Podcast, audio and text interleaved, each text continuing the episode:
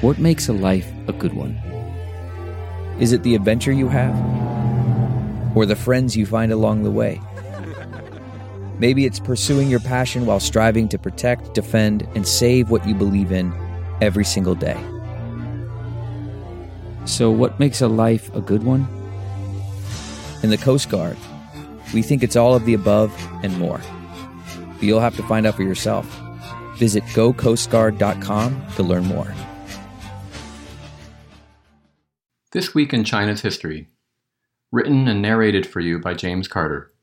Published in SupChina, March 17, 2021.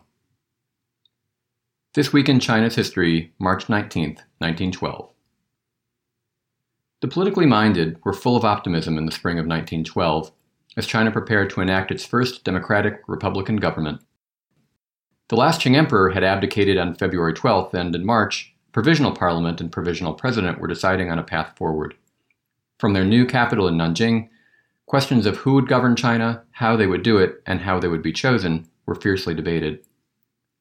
Of particular concern was a clause in the provisional constitution quote, The people of the Republic of China are uniformly equal without distinction to race, class, or religion. Notably absent was any mention of sex, as requests to specify that the pledge of equality be applied to women had been ignored. Groups had been organizing around the question of women's suffrage for months, starting with the Women's Suffrage Comrade Society that was founded in November 1911. But when time came to codify gender equality in the Constitution, the nascent government balked. So on March 19, 1912, about a dozen women decided to be heard. Led by Tang Qunying and armed with pistols, they broke into the parliament where the framework for the new state was being hammered out. In her classic work on the role of women in the revolution, Historian Ono Kazuko describes how they were directed toward the spectators' gallery but refused, and instead rushed into the parliamentary chambers and planted themselves among the delegates. When the question of women's suffrage came up for discussion, they jeered so loudly that the proceedings could not continue. The hall emptied for lunch recess, but in the afternoon the women blocked the entrances to the chamber so that when the speaker called to resume the proceedings, the delegates were unable to enter. Armed guards compelled the protesters into the visitors' gallery, but their actions drew criticism from the delegates. Quote, it is not necessarily the case that we in this hall disagree with women's rights to vote, Ono quotes one of the members, but when we see women behaving in the present manner, we may rise up to oppose you. Another delegate compared the Chinese women unfavorably to European women, arguing that one absolutely did not find such barbarous and illegal behavior on the part of women in civilized countries. The delegates implied that the proper means for these women was the process that was now underway, and that their grievances would be resolved peacefully and democratically. The claim that suffrage protests in Europe or America had been exclusively nonviolent was wrong, and the women in Nanjing knew this, having carefully and explicitly monitored the actions of suffrage activists across the world. British women like the Pankhurst had frequently employed tactics much more violent than the forceful disruption of a parliamentary debate. Nonetheless, by promising to take up the issue, the Parliament persuaded the women to withdraw. The next morning, Tang and her comrades again tried to enter the parliament to monitor the debate, but this time they were met outside by guards who refused them entry.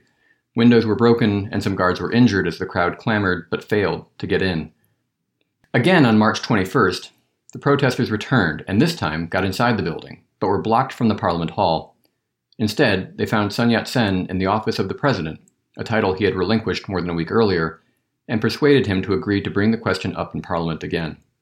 Though it must be noted, because he was no longer president, he lacked the formal standing to do so, nor was there much hope that his successor, the would be Emperor Yuan Shikai, would raise it. When it was announced that the Nanjing parliament would disband and reassemble in Beijing, close to Yuan's power base and farther from the progressive constituencies, the road seemed closed. It is in no way surprising that when the election law passed for the lower house of parliament, it permitted only male citizens, minimum age 21, with various property requirements, to vote. There remained one more opening that might move China closer to full democracy. In August, Sun Yat sen's Revolutionary Alliance, the Tongmenghui, reorganized and combined with other groups to become a fully fledged political party, one that could better resist Yuan Shikai's move toward autocracy. Not long after the vote denying women's suffrage, an organizing Congress convened to determine the new party's platform. The constituency of the new Kuomintang was less progressive than the Revolutionary Alliance because of the coalitions and compromises that are part and parcel of electoral politics.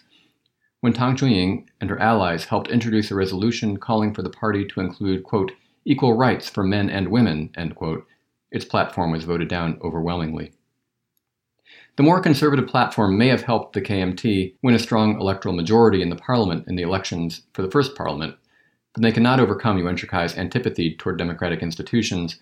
The KMT's leader and presumptive prime minister, Song Jiaoren, was assassinated at Yuan's orders in March 1913.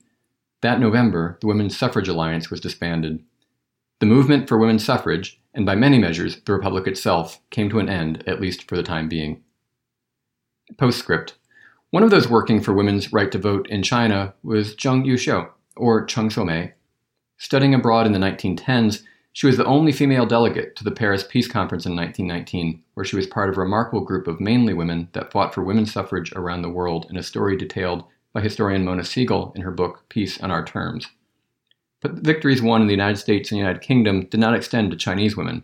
Chinese women would not get the right to vote until 1947, just two years before the advent of the People's Republic ended meaningful elections in mainland China.